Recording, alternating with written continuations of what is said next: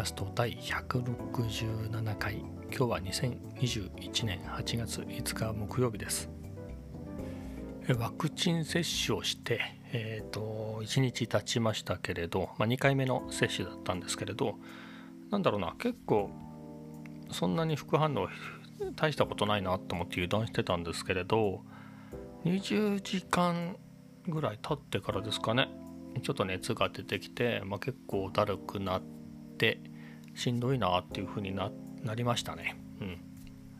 まあ、熱もで上がったり下がったりで、まあ、あの解熱剤みたいなね鎮痛解熱剤みたいなのは飲んだんですけど結構しんどかったですね。まあ何て言うんですかね平熱から2度弱ぐらいしか上がらなかったのでまあ何でしょうひどさで言うと例えばインフルエンザにかかった時なんかに比べたら全然大したことないですけどまあちょっと具合悪いなぐらいの感じではあったんですけどうんまあそれでもやっぱりしんどいですよね。しんどいものはしんどいなっていう感じでした。あだったのでもうカフェ散歩とかも行かず本当にね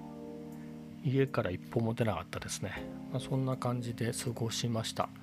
えー、実は今日はですねまあそんな感じだったのでこの、え167回は1日遅れてまあそれは別に病気じゃない時もよくあるんですけれど、え1日遅れて収録しています。もうね何だろう。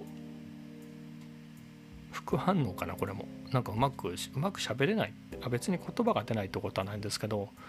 まあ調子が出ないですね。うん。喋ってても。もう本当にね喋ることないですね。ずっと家にいたんで。まあ強いて言うとねじゃあこの話をしましょうか。えー、ネットフリックスで大豆田十和子と3人の元夫でしたっけ？タイトルちょっと自信がないんですけど、まあ、そんな感じのドラマを、えー、全部見ました。これ自体は奥さんがねもともとテレビで放送してるやつを録画して見てたんですけれどなんつうんでしょう、まあ、ちょっとは見たんですよ僕も一緒に。ただ僕その見てる時に話しかけたりして結構うざいで、えー、悪いなと思って叱られるので 一緒には見ずにまあ一緒に見る時はちょっと黙ってちょっと5分ぐらい見て、えー、まあ後で録画したやつを見せてもらおうと思って、まあ、それで、えー、っていうのをやってたんですけれど、まあえー、録画したやつをわざわざテレビの前にね行って見るっていうこともせずに今日まで来たんですが今日までっていうかね昨日ぐらいか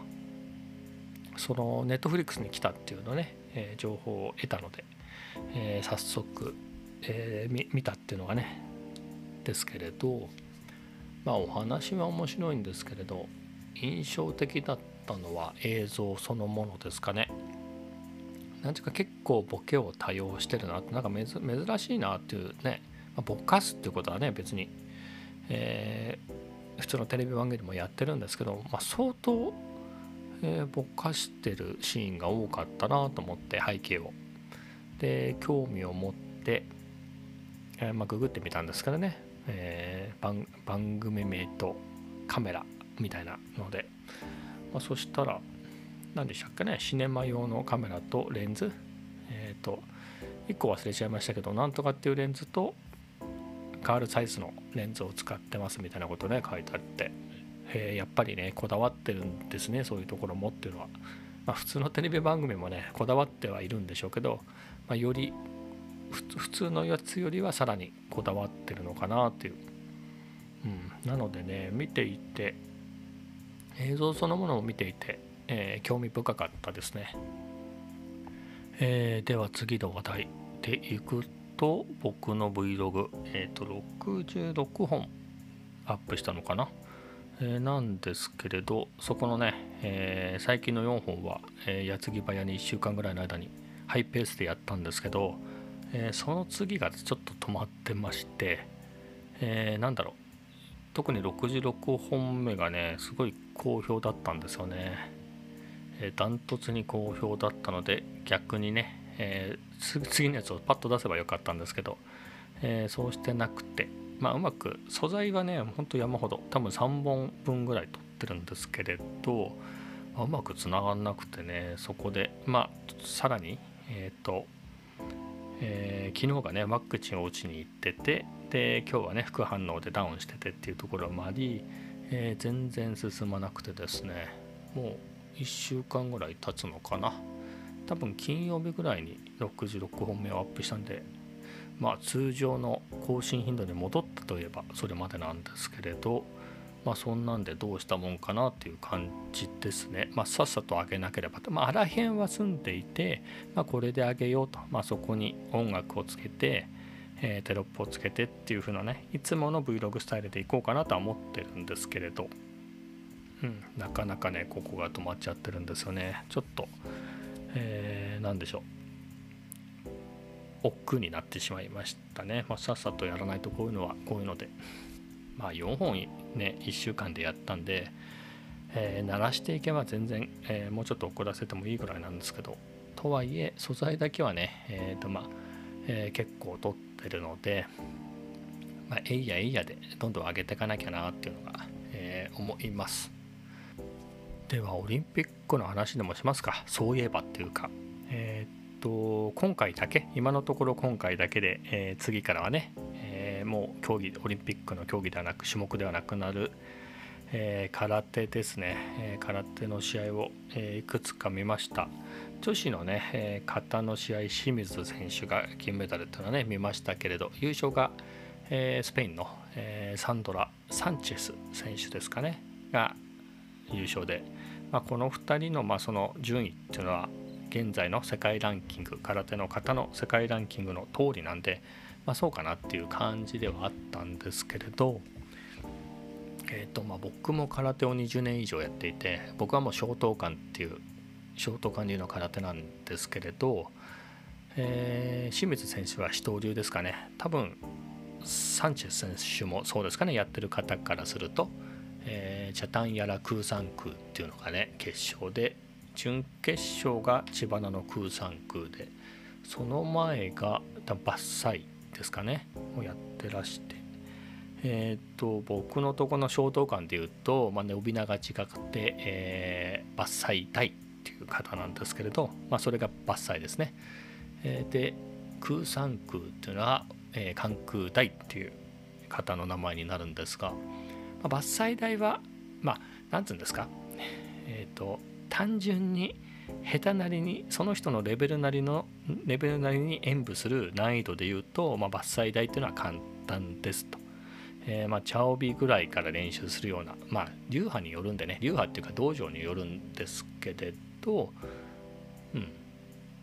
そんな難しい方ではない、まあ、ただ好きでしたけどね僕は伐採台なんてのは好きでしたけれど。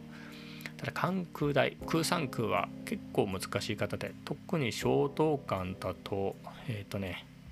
毛上げ毛上げ側頭が結構バンバン入るんですね、まあ、一人の方で言うと前蹴りなので、えー、そんなにでもないんですけれどそれがバンバン入ったりえっ、ー、とジャンプしたりするんですね。ジャンプして伏せるみたいな、え、結構ダイナミックな動きもあったりして結構大変な方で、えー、だったんですけどね。でこれが、まあ、僕もそんな大したこと言えないですけど、まあ、他の流派のことなんでね、えー、でいくと、まあ、空山空っていう方があって、まあ、それのあバージョン違いというかその流派による違いだと思うんですけどね。千葉の空山空と、えー、茶炭やら空山空って、まあ、それあ別に批判っていうんじゃなくてあそれはありなんだっていう意味でえー、それをね準決勝でと決勝でそれぞれやるんだ、まあ、得意方なんでしょうけどね、まあ、映えるっていうのもあるんでしょうけど。いやそういうのありなんだなっていうのが思いましたね。じゃあ普通の空三空も入れて全部それでいいんじゃねえかみたいなところは思ったんですけど。えっ、ー、とそれでちょっと行ったり来たりして思いましたけど。バッサイの他にスーパーリンペイもやってましたね。多分伐採スーパーリンペイ千葉の空山区茶炭やら空山区かな。スーパーリンペイっていうのもねえっ、ー、とね確かあれは108手とか書いて108だけだったかな。で書いてスーパーリンペイって読んで108の挙動があるはずだけど途中から出演してて108は挙動がないとかだったんじゃないかな。スーパーリンペイもね非常に映える方でまあ、僕も僕型の試合って出たことないんですけれどまあ試合には行くとね、まあ、型の試合もやってるんでそれは見てますけれどなんだろうな、まあ、最初の頃は、えー、結構マイナーな団体にいたので、えー、普通のねえっ、ー、と何ですか混ぜこぜのいろんな団体が集まるような試合に行ってたのでそういったえー、スーパーリンペラって多流派のね方もいろいろ見てたんですね。名前は結構面白くて例えばね、えー、クルルンファーとか、えー、そんな面白い名前のこう、え方があったりとかですね。でまあ団体を移って、まあ、ショート感っていうのはかなり大きい団体なので、えーとまあ、それでも他の団体と一緒の試合に出る人は全然普通にいるんですけれど何ていうか自分のところの流派だけでも、えー、十分成り立つぐらい大きいので、まあ、あんまりそういうのは見なくなっちゃいましたね。なのであまり馴染みがなくなってしまったっていうか、まあ、初期初期の最初の45年はね、えー、他流派の、えー、方もよく見かけてたんですけど、うん、みたいな感じでしたね。だから僕らのところで言うと何だろうな。まあ衝動感で言うと、まあ、50四歩とか50四歩とかえっ、ー、と運数えー、あとは、まあ、ソーチンとかが強かったですかね。ソーチン。まあ、全部のね、流派が集まった大会、まあ、全日本空手道連盟の全国大会でも、まあ、土屋選手っていう方が、まあ、帝京大の OB だと思うんですけど、土屋選手っていう方が、やっぱソーチン、土屋のソーチンって言ってね、土屋選手のソーチンで結構何連覇もしてたかなと思うんですけどね、その前は安倍良樹先生っていう人で確か安倍先生は50流だった気がするんですけどそれがねずっと連覇してて相当連覇してましたね。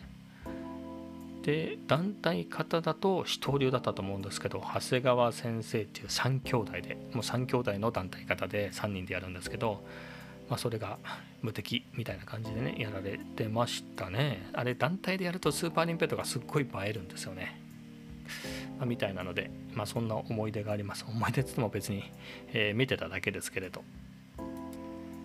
でまああれって何ですかね。演舞しててあれみんな分かりましたかね。えっ、ー、とあのどっちが上だったことどっちの方がうまくて金メダルだったとか、まあ、正直僕20年やってるけど20年以上ね空手やったけどあ全然分かんないですね。あのあれ見てても。別にその判定が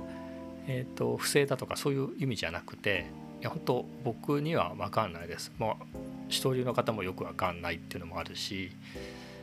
うんまあ、細かいね立ち方とかそういうのそういうのでねえっ、ー、と減点とか、えー、あったんでしょうけど減点っていうか、うんまあ、減点点でもないんですね。あれ何点何点何点でつけてってるだけだから、うんまあ、それぞれなんでしょうけど、まあ、技の緩急とかそういうのでね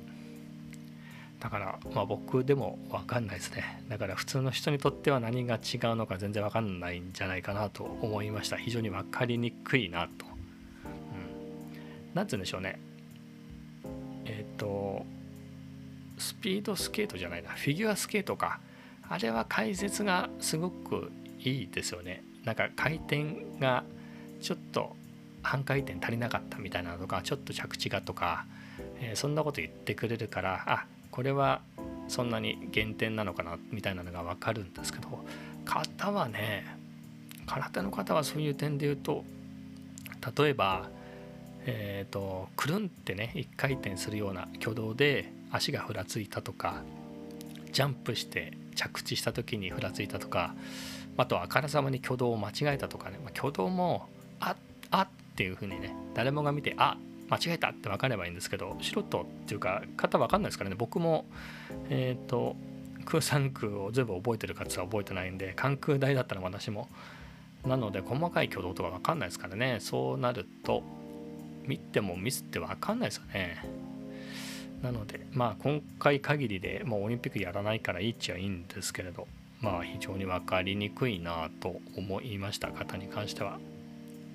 で一方組手の試合も見たんですけど組手は何ですかねあんまり上位に行ってなかったですね。男性と女性の、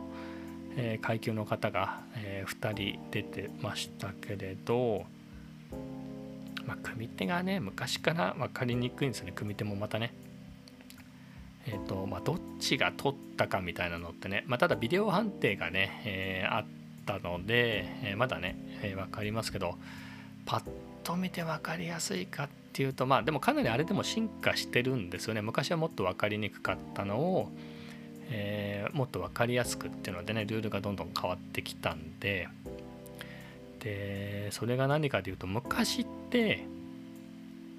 まあ流派にはよるんですけどあのスタイルのやつで言うと6ポイント制だったんですね。えっ、と技ありが1ポイント。で、まあ、1本みたいなやつが2ポイントかな、まあ、それだったんですけれど確か。途中から8ポイントとかになったんですよね。今って何ポイントでしたっけ？8ポイント制とかに変わってその巻いて威力がある技が、まあ、まあ、それなりに威力のあると認められた技が1ポイントでこれは倒したなっていうぐらいの技が2ポイントでみたいなやつがえっ、ー、とねそれだけじゃなくて、と、高いところ蹴ったから3ポイントとかいう風に変わってったんですね、まあ、何かっていうと結局蹴りってかなり隙の多い技なのでえっ、ー、とあんまりえっ、ー、とね本当20年とか30年ぐらい前だともう逆にもう高校生の試合の中だと、まあ、絶対いけるなみたいなことを指導するところもあって、まあ、隙が出るからもう月でもうちっちゃい隙を狙ってってそこを、えー、刻み付きっていうんですけどジャブでポイント取ってった方が効率がいいみたいなね、えー、感じになってて、まあ、それ全然映えないじゃないですか。えー、なので、まあ、ルールが変わっていって、えーと、高いとこ蹴ったら、えー、3ポイントだよって、まあ、これのいいところは例えば1ポイントね。1ポイント取ってもう1ポイント取って有利なわけですよ。それであと逃げちゃえばいいみたいなところがあるんですけれど、えー、でも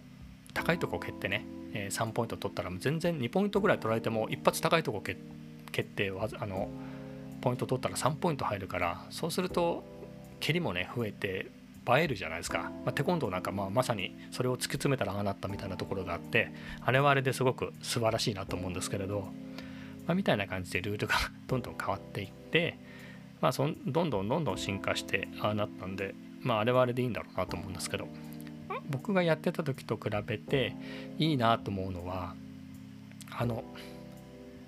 スリッパみたいなやつですね。テコンドーなんかの真似をしてるんだと思うんですけれど、えー、あのスリッパね多分スネ当ても入れてると思うんですけどあれね本当にあの蹴って蹴ってる方も痛いんですよね。えっ、ー、と何つうんでしたっけ？足の甲とかもうまさに足首とか例えばこう蹴った時に蹴られた時って多分素人の人でもあ蹴りが来たと思ったら何ですかねあーって言って多分ね肘なんかを広げる形で、えー、多分顔とかをガードすると思うんですよ。まあ、そこを蹴った時に足の甲とか、えー、足首とかだったらめっちゃ痛いんですよね。僕もそんなに骨が丈夫じゃなかったんでいや相当怪我したんですけれどまあ、そういう心配がないんでね、えー、あれいいなと思ってあれがあったらもっと思いっきり蹴れたなとかね、えー、それはね非常にいいなと思って見てました。で、まあ、僕のところショート感なんですけど、まあ、日本空手協会っていうところなんですけれどそこはルール的にそういうの一切つけないんですね、えー、まあ、女性はつけるんですけど男子はつけずに素で素面で普段もそれで戦ってるんでで僕は他の流派から、えー、空手協会に移ったんですけどそこでびっくりしたのがあの昨日のねオリンピックでもなんか小さいグローブみたいなのをつけてたと思うんですけれど、まあ、あれは結構進化した形でここ20年ぐらいですかね。その前は剣サポーター拳のサポーターって言ってなんつうのかな。もうちょっと映えないやつですね。もうざくって言うとまあ手の甲のところにえちょっとパッドがあるような感じのサポーターっていうのをつけて、えやってたんですね。でそれって結構間合いが変わるので僕がいたところで言うと、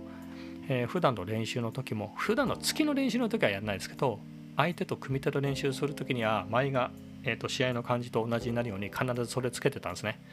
まあ実際それがあると多少ね顔に当たっても、まあ、ちょっとは安全っていう、まあ、ボコボコ当てたら意味ないんですけどまあ、ちょっとは安全ということで、まあ、組み手の時は必ずつけてたんですけれど、まあ、空手協会に移ってびっくりしたのが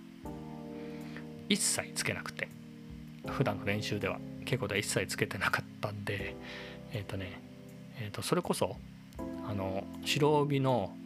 おばさんとかいるわけですよ。おばさんっていうかその子供を習いに行かせてて、えー、待ってて見てる間になんか私もやってみようかと思ってその少年部じゃなくて普通の部ね大人の部に入って、えー、空手を習うっていうのをね始めた、えーと、白帯のおばちゃんたちも、えーまあ、約束組手とかね、え最初は自由組手っていきなりできないんで約束組手とかやるんですけど決まった形でね、え組手をやるんですけれどもうそれなんかを素で滑んでやっててすっごく衝撃でしたね。危ねえじゃんと思って。普通の感じだと絶対サポーターつけるんで空手協会白帯のおばちゃんも素で滑んでやってんだと思ってそれがすごく衝撃でしたね、うん、まあ危なくないようにやってるんでいいんですけれど、